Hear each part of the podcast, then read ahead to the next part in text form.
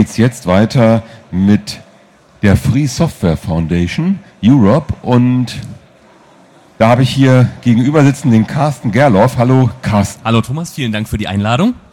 Genau, und du kommst also ähm, direkt von einem Verein, ist das ja, ne? Free Ja. Software Foundation Europe. Was machst du da persönlich in dem Verein? In der Free Software Foundation Europe bin ich jetzt gerade am Samstagabend zum Präsidenten gewählt worden, zusammen mit einem neuen Team von insgesamt fünf Leuten. Und insofern wird es jetzt meine Aufgabe sein, die Free Software Foundation Europe zusammen mit den Leuten, die da involviert sind, ja, weiter nach vorne zu bringen, unsere Arbeit weiterzumachen, entlang der erfolgreichen Linien, die wir in den letzten Jahren hatten. Das ist zum einen die politische Arbeit, zum anderen ähm, die Arbeit im sozialen Bereich, dass wir, was uns ganz wichtig ist, ist die Perspektive, eine Perspektive auf Software zu haben, die, ja, die politischen und sozialen Aspekte betont. Äh, was versteht ihr darunter, die politischen und sozialen Aspekte von Software zu betonen? Nun ja, Software ist in erster Linie, oder was heißt in erster Linie? Ein Blick auf Software ist zu sagen, das ist ja nur Technik. Das machen die Programmierer und dann ist die Software fertig und dann war's das. Dann passiert nichts weiter damit. Wir glauben, dass das nicht, dass das so nicht richtig ist. Wir glauben, dass äh, Software ein Werkzeug ist und wie dieses Werkzeug geformt ist und wie dieses Werkzeug benutzt wird von uns, das entscheidet ganz massiv, wie unsere Gesellschaft aussieht. Fast alles, mit dem wir täglich umgehen, basiert auf Software, jedenfalls die Sachen mit Elektronik drin. Und da wollen wir, dass die Nutzer all dieser Dinge die Freiheit haben, sie umzugestalten, so wie sie sie brauchen, oder andere Leute dafür ranzuholen, sie für sie so umzugestalten, wie sie sie brauchen. Und wir wollen, dass ähm, im größeren Rahmen Software so eingesetzt wird, dass sie für uns als Gesellschaft das Beste bringt. Und da glauben wir, ist freie Software die richtige Option. Ja, das ist ja immer wieder das gleiche Problem. Die, die Autoren äh, von Büchern und die Komponisten von Musik haben ja für sich bestimmte Organisationen geschaffen, die ihre Rechte wahren und die der Meinung sind, dass sie kein Geld verdienen, wenn ihre Rechte nicht durch eine starke Organisation, bei den Musikern ist es hier in Deutschland zum Beispiel die GEMA, sehr ein, ein sehr umstrittener Verein, insbesondere bei den Nutzern von Musik. Ja, wenn man mal eine, zum Beispiel eine Aufführung von Musik macht, ist es erstaunlich, wie viel Geld man abgeben muss. Und wenn man dann noch weiß, wo die Gelder hinfließen, zu welchen Autoren und Komponisten, dann ist man sehr erstaunt, dass die Komponisten und Autoren, die man auf der Veranstaltung gespielt hat, gar nicht das Geld bekommen. Und ähm, äh, nun fragt man sich, aber wie kommen denn nun dann die Autoren von Software, wenn es denn alles frei ist, ähm, zu ihrem Geld? Nun ja, frei heißt ja nicht kostenlos. Viel freie Software ist kostenlos verfügbar, aber nicht alle. Und ähm, das meiste Geld wird in freier Software wohl verdient mit Dienstleistungen. Ich denke, wenn wir über jemanden sprechen, der mit freier Software Geld verdient, sollten wir uns nicht, können wir uns einerseits einen Programmierer vorstellen, der fürs Programmieren bezahlt wird. Andererseits können wir uns aber zum Beispiel jemanden vorstellen, der eben eine Dienstleistung erbringt, einen Automechaniker, einen Friseur. Ähm, all diese Leute werden für ihre Zeit bezahlt. Und im Prinzip ist es egal, ob sie für freie Software äh, dafür bezahlt werden, freie Software zu installieren oder proprietäre. Im Endergebnis sieht es dann nur so aus, dass der Kunde mit freier Software definitiv die bessere Lösung hat. Aber geschrieben werden muss die Software ja schon. Und wenn der Programmierer da Tage und Nächte dran sitzt, dann kann er seine Stunden vielleicht gar nicht abrechnen, die er da. Ähm, also viele Leute machen ja, gerade hier, was hier Linux betrifft, ähm, dieses in der Freizeit oder werden von ihrer Firma am Social Friday freigestellt und sagen, du kannst jetzt hier für die Linux-Community etwas tun. Ne? Aber das ist ja kein, kein Konzept für, äh, für die Zukunft, kein Konzept, um für später äh, gewinnbringend und ähm, ernährungsdeckend seine Zeit zu, sein Dasein zu fristen als Programmierer. So, ja, einerseits, nun, ähm, es sieht so aus. äh, Wir haben einen, oder nicht wir, sondern ich war in meiner einer früheren Position mal an einer Studie beteiligt oder habe mit der gearbeitet. Und bei dieser Studie kam raus, die ging über den europäischen Softwaremarkt. Der Anteil der Leute im Softwaremarkt, die, den die ihr Geld verdienen mit der Herstellung und dem Verkauf von dem, was man im Englischen Commercial Off-the-Shelf Software nennt. Also Software, die in kleinen Kartons auf DVDs verkauft wird und in der Regel proprietär ist, dass dieser Anteil unter 20% liegt. Und zwar deutlich unter 20%. Ähm, der ganze Rest des Softwaremarktes oder ist, lässt sich im Grunde unter zwei anderen Teilen zusammenfassen. Der eine Teil ist intern in Organisationen. Viele Behörden zum Beispiel, viele Firmen beschäftigen interne Programmierer. Da sind sehr viele angestellt. Ähm, und der Rest sind Dienstleister. Es ist nun so, was, das, was die internen Programmierer oder was beide angeht, für viele Firmen, die, mit, die im Softwaremarkt ihr Geld verdienen, ist Programmieren nicht der Hauptverdienst, sondern eben das Erbringen von Dienstleistungen, das vorhandene Software so anzupassen, wie es der Kunde will. Für den Kunden wiederum, warum soll jede, so, warum soll der zehnte Kunde, der von einer Firma ähm, eine proprietäre Lösung kauft, warum soll der die Entwicklung nochmal voll bezahlen? Möchte er nicht, ist zu teuer. Und warum soll die Firma überhaupt die Notwendigkeit haben, von Grund auf irgendwas zu entwickeln, wenn es doch schon was gibt, wo man drauf aufbauen kann? Bezahlt wird die Firma schließlich für ihre Zeit. Ähm, was die Community angeht, das ist, ein, das ist der große Vorteil, den freie Software hat gegenüber proprietärer Software. Die Community haucht der freien Software erst das Leben ein.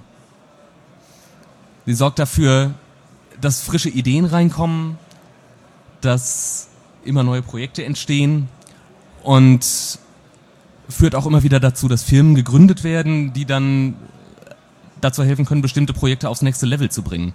Also wir haben ein ganz komplexes System, bei dem wir als Free Software Foundation Europe aber mit der Unterstützung der Leute, die mit uns zusammenarbeiten, die uns Geld spenden, die und, und bei uns als Fellows mit dabei sind und uns mit ihrem Jahresbeitrag die Unabhängigkeit garantieren, dass wir mit all diesen Leuten zusammen wirklich was Gutes für freie Software erreichen. Darum bemühen wir uns. Also freie Software, darunter verstehe ich ja eigentlich die Offenlegung des, äh, des Codes, dass also ich bestimmte äh, Dinge veröffentliche, die dann dazu angetan sind, dass andere daran auf, aufbauen können, darauf aufbauen können und weiterentwickeln können. Ne? Also wie du schon sagst, ähm, ich nehme den Code und verbessere den und mache eine spezielle Anwendung äh, und diese Verbesserung lasse ich mir dann für diese Anwendung halt von dem aktuellen Kunden bezahlen, wenn ich es dann wieder offenlege. Ne? Jetzt ist aber das Problem, dass es ja oft genug so ist, wie es bei Apple zum Beispiel ist. Die haben da unten drunter eine freie Software und verkaufen es dann halt mit ihrem Produkt zusammen. Und es ist eine ganz spezielle äh, Software geworden, die man äh, ja so dann eigentlich nicht mehr weiterentwickeln kann und ist ja auch dann nicht mehr frei. Äh, gut, ist halt BSD, ist halt mal eine andere Sache, da ist das auch erlaubt. Nun ist es ja auch für so ein äh, für so eine Firma immer schwierig zu wissen, ähm, man muss genau gucken, welche Art von Lizenz liegt denn da eigentlich drauf? Darf ich es verändern oder darf ich es nicht verändern? Äh, darf ich es verändern und darf ich es dann auch noch gegen Geld an diese Firma weiterverkaufen? Ich habe das Problem, dass ich dann, okay, sage, wir verändern euch die Software, ihr müsst aber als Firma diese Software wieder äh, frei zur Verfügung stellen. Dann sagt die Firma zu mir, aber das wollen wir aber nicht. Da sind ja geheime Internas unserer Firma drin. Das würde uns doch äh, äh, unser Innerstes nach außen kehren, das kann doch gar nicht sein, dass wir es äh, machen dürfen, unsere Geschäftsvorfälle äh, dort sozusagen veröffentlichen, weil es ja direkt auf unsere Firma angepasst ist, so wie wir arbeiten.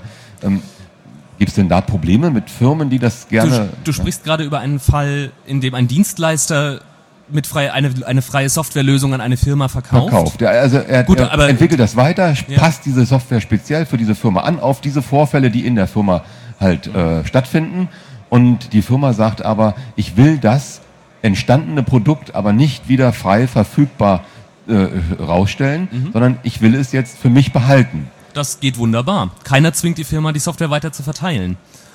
Es ist völlig legitim und ähm, wenn die Lizenz es erlaubt, äh, nein, Entschuldigung, aber es gibt keine Lizenz, die also die Weitergabe von Software erzwingt.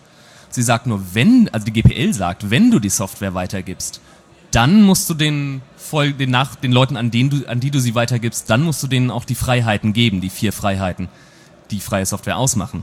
Aber ich gebe ja als Entwickler sozusagen im Auftrag dieser Firma diese freie Software weiter an die Firma. Oder kann man das so nicht verstehen? Wenn Doch, ich die genau, ich, ich so, nur die Firma kann sie dann für sich behalten. Und du als Entwickler musst sie auch niemand anders weitergeben als dieser Firma. Demzufolge ist dann dort das Ende der Fahnenstange deiner Meinung erreicht. Ich, dann ist für diese spezielle angepasste Lösung das Ende der Fahnenstange. Also man muss diese, diese äh, Lösung nicht wieder frei zur Verfügung stellen. Die Lösung steht weiterhin unter, weiterhin unter einer freien Lizenz, aber du musst sie nicht mehr weitergeben. Es zwingt dich ja niemand, Software zu verteilen, zu verkaufen. Niemals. Keiner muss das machen. Ähm, wenn ich mir ein freies Softwareprogramm runterlade zum Beispiel, einfach aus dem Internet, ohne irgendwen dafür zu bezahlen, zwingt mich ja auch keiner, es weiter zu verteilen. Sondern ich hab's auf meinem Rechner und bin glücklich. Das war's. Also kann man den Vergleich mit der Musik wieder so lassen. Ähm, sobald ich als Sänger ein Stück komponiert habe, dann ähm, kann ich das an jemanden äh, verkaufen zum Beispiel, wenn er es dann kaufen will. Und wenn ich mein Geld damit weiterhin verdienen will, dann soll ich doch bitte schön auf die Bühne gehen, es aufführen und Eintrittskarten verkaufen. Dann verdiene ich mein Geld auch mit meiner Musik weiterhin. Ich so. fürchte, das Bild ist hier schief. Ähm, das Interessante an der Software ist ja in dem Fall, den du beschrieben hast, was der ein recht spezieller Fall ist, dass die Lösung exakt auf den Kunden angepasst wurde. Ähm, die Firma behält natürlich weiterhin die Kompetenz und die Ideen, genau solche Anpassungen auch für andere Kunden vorzunehmen. Und also der, der ursprüngliche Dienstleister. Insofern, ein Lied wird ja, nachdem es fertiggestellt ist, nicht mehr verändert. Ähm, das, äh, das ist ja die Frage wieder. Der, ne? ja, Natürlich werden Lieder verändert. Äh, tausend Leute äh, finden diese Melodie ganz toll und wollen aber einen anderen Text drauf singen, also wollen sie es doch gerne verändern. Das, das ist richtig. Das da kommen wir jetzt nicht. in Fragen generell zur Ur Urheberrechtsreform genau. rein ähm, wo viele Leute in der FSFE auch äh, durchaus, oder eigentlich alle in der FSFE durchaus dafür sind, ähm, dass wir mit dem Urheberrecht vernünftig umgehen. Wir müssen sehen, dass es sich beim Urheberrecht um ein Instrument handelt, mit dem wir als Gesellschaft unser kollektives Wissen verwalten. Wir sagen mit dem Urheberrecht, lieber Künstler, lieber Autor, lieber Programmierer, wir geben dir hier einen Anreiz, nämlich du darfst das, was du jetzt aufschreibst, darfst du für eine bestimmte Zeit exklusiv nutzen. Nun ist nur die Frage, ob wir in den letzten Jahren nicht zu weit gegangen sind. Ähm, nun ist die Frage, wie produktiv ein Anreiz ist, der jemandem gegeben wird, der nicht nur jemandem der, der nicht nur bestehen bleibt 70 Jahre nachdem etwas geschaffen wurde, sondern 70 Jahre nachdem die Person gestorben ist, die es geschaffen hat. Nun ja. Ähm, aber bei der FSFE konzentrieren wir uns eben auf Software. Ähm, die Software die freien Lizenzen beruhen ja auf dem Urheberrecht. Es ist also nicht so, dass wir vorhätten, das Urheberrecht abzuschaffen, sondern die GNU Lizenzen wie die GNU GPL basieren ja explizit darauf, dass der Autor sagt, das ist meins, ganz alleine, ich allein darf bestimmen, was damit geschieht. Und hiermit nehme ich einen Satz Regeln, der, der heißt GPL oder andere freie Lizenz und klebe ihn drauf. Damit habe ich auf eine bestimmte Weise allen anderen gesagt, dass sie die vier essentiellen Freiheiten freier Software mit meinem Programm haben. Insofern, das ist ein, zwei, ein Prozess in zwei Schritten, den andererseits, ja, aber äh, der hat für freie Software bisher sehr gut funktioniert. Okay, aber wenn ich jetzt den, den Fall nochmal sehe mit dem Programmierer, der da sitzt und programmiert, der hat also jetzt da seinen äh, Gehirnschmalz reingesteckt. Ähm, Im Normalfall ist es ja so, wie du gesagt hast, der ist Angestellter einer Firma und die Firma will das jetzt als äh, freie Software. Machen ja viele Firmen, wir haben es bei Red Hat gesehen, wir haben es jetzt hier bei Sun, äh, Open Sun gibt es mittlerweile, hier Open. Ne? Und äh, da wird, fragt sich jemand, die haben jetzt genug Geld damit verdient, geben es jetzt in den freien, äh, in den Open Source Bereich rein und die Leute können das weiter benutzen und weiterentwickeln. Ähm, irgendwann ist es ja mal vorbei, äh, dass jetzt die Firmen mit proprietärer Software Geld verdient haben und dann dieses Produkt, nachdem sie viel Geld verdient haben, äh, sagen, okay, jetzt können wir es freigeben, jetzt haben wir genug damit verdient. Ähm, wie ist dann der Stand der Gesellschaft? Soll, ist er dann schon so weit, dass er äh, mit diesem Produkt freier Software auch gut umgeht, also sagen wir sozial umgeht und mit seinen Schöpfern auch so sozial umgeht, dass die weiterhin daran interessiert sind, diese freie Software zu schaffen. ihr, ich, ich sehe euer Projekt so, es ist eine Wandlung, also ihr, ihr fördert eine Wandlung in der Gesellschaft, ein Umdenken in der Gesellschaft, wie soll Software produziert und wie soll sie verwendet werden. So sehe ich das ein bisschen. Ähm Wenn ich jetzt ganz strikt sein sollte, dann würde ich sagen, wir fördern ein Umdenken in der Gesellschaft, wie Software lizenziert werden soll. Freie Software wird auf die verschiedensten Weisen produziert ähm, und sie wird auf die verschiedensten Weisen benutzt, genau wie proprietäre Software. Uns geht es darum, dass die Nutzer immer die Freiheit haben, die Software so zu benutzen, wie sie sie wollen, sie zu untersuchen, sie zu verändern, Kopien weiterzugeben und auch ihre Veränderungen weiterzugeben.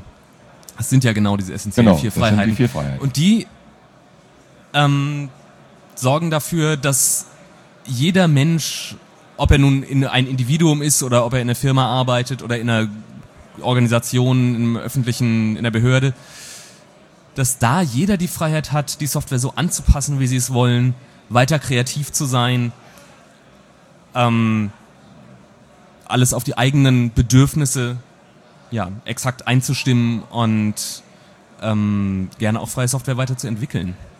Also Software ist ja kodifiziertes Wissen, Software, das nach bestimmten Regeln aufgeschrieben wurde. Das heißt, Software teilen bedeutet Wissen zu teilen, bedeutet andere Leute etwas zu lehren ähm, und bedeutet auch für das Leute, die was lernen möchten, es sehr viel leichter haben.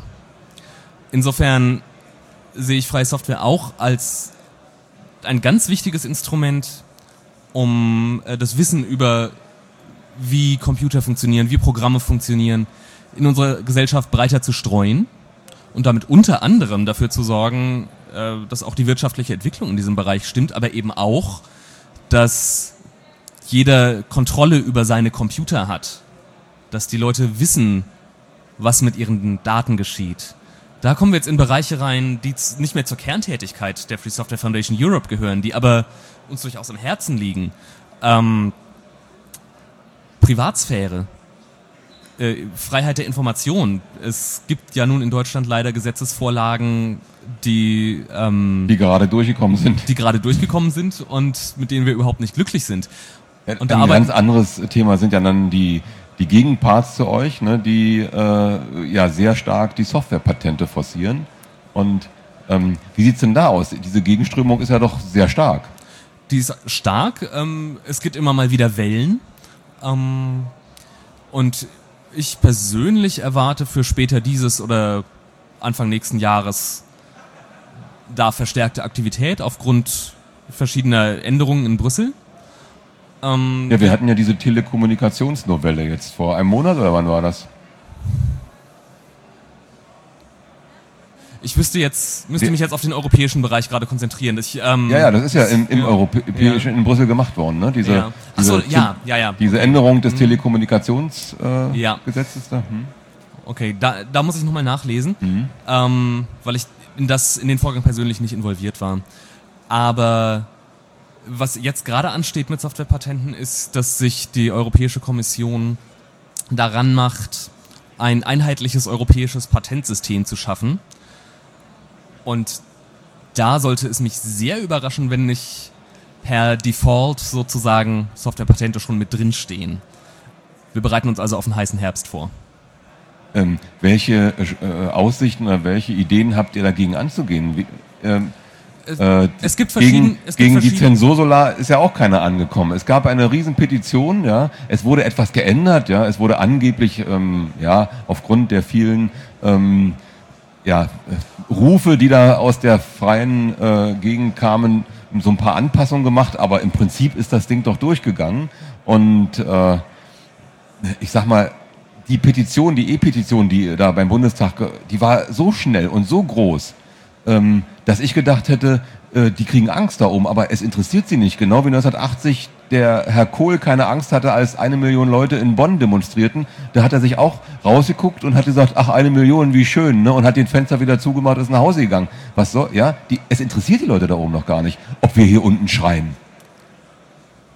Das sind zwei verschiedene Fragen. Das eine, also ich glaube, die, die Zensursolar-Kampagne hat, glaube ich, gezeigt, wie, oder dass wir in Deutschland inzwischen doch eine relativ schlagkräftige Gemeinschaft von Leuten haben, die mit neuen Medien, mit dem Internet umgehen kann und das auch als ihr natürliches Ausdrucksmedium benutzt. Aber das ist, dass es letztendlich bisher nicht zum Erfolg geführt hat, dass diese Gesetzesvorlage ähm, uns leider immer noch beschäftigt, ist die eine Sache. Die andere, ähm, allerdings müssen wir auch sehen, dass wir gleichzeitig jetzt eine sehr starke, lebendige Debatte haben über genau die Fragen. Ähm, das ist richtig. Ne? Ich, also nie wurde so viel darüber diskutiert wie jetzt durch aber diese anscheinend Kampagne. Noch nicht, aber, aber anscheinend noch nicht genug. Aber, ja. Genau, es reicht nicht. Es erreicht die da oben noch nicht, wenn man so in mhm. Deutsch sprechen will. Ja. Das andere, deine andere Frage richtete sich auf unsere Rolle als FSFE in der Arbeit gegen Softwarepatente ja. und für mehr Innovation in Europa. Und da ist es so, es gibt verschiedene Organisationen, die in diesem Feld aktiv sind. Und mit denen unterhalten wir sehr gute Beziehungen, mit denen arbeiten wir sehr zusammen.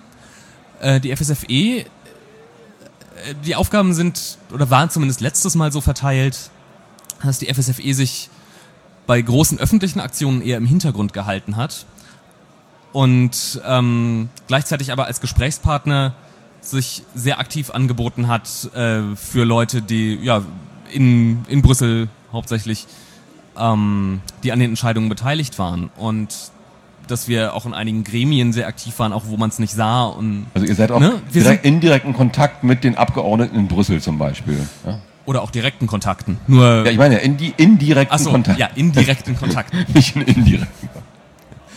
Ähm, also ihr beratet die auch, weil ich meine, die meisten, Fall, die meisten uns Entscheidungen werden doch deswegen so schlecht getroffen, weil die Leute einfach nicht informiert sind. Sie wissen ja gar nicht, worüber exakt. sie da abstimmen. Uns ist es wichtig, als kompetenter Gesprächspartner für genau solche Gelegenheiten zur Verfügung zu stehen. Deswegen arbeiten wir so, wie wir arbeiten. Deswegen legen wir sehr viel Wert auf Verlässlichkeit, auf persönliche Beziehungen, darauf gute Netzwerke zu unterhalten.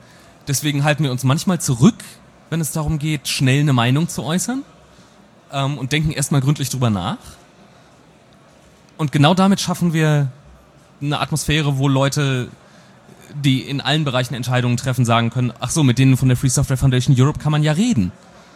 Ähm, die kommen nicht nur mit Totschlagargumenten, sondern sie kommen mit einer Erklärung, warum, weshalb. Darum bemühen wir uns. Ja. ja. Okay, dann ähm, denke ich mal, wir sind am Ende der Zeit angelangt.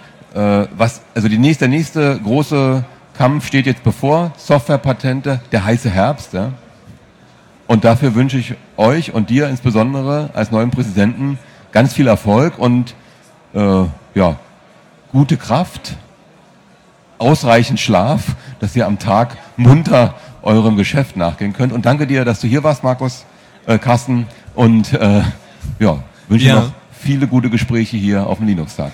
Dankeschön. Ich muss mich bei die Leute, bei denen du und ich uns eigentlich wirklich bedanken sollten, sind die Leute, die FSFE unterstützen und unsere Fellows, die ähm, mit ihrer Arbeit einfach in ganz verschiedenen Punkten einen großartigen Beitrag leisten für freie Software. Vielen Dank, ja, dass, in du, dem dass Sinne. du mir Zeit gegeben Gut. hast. Tschüss.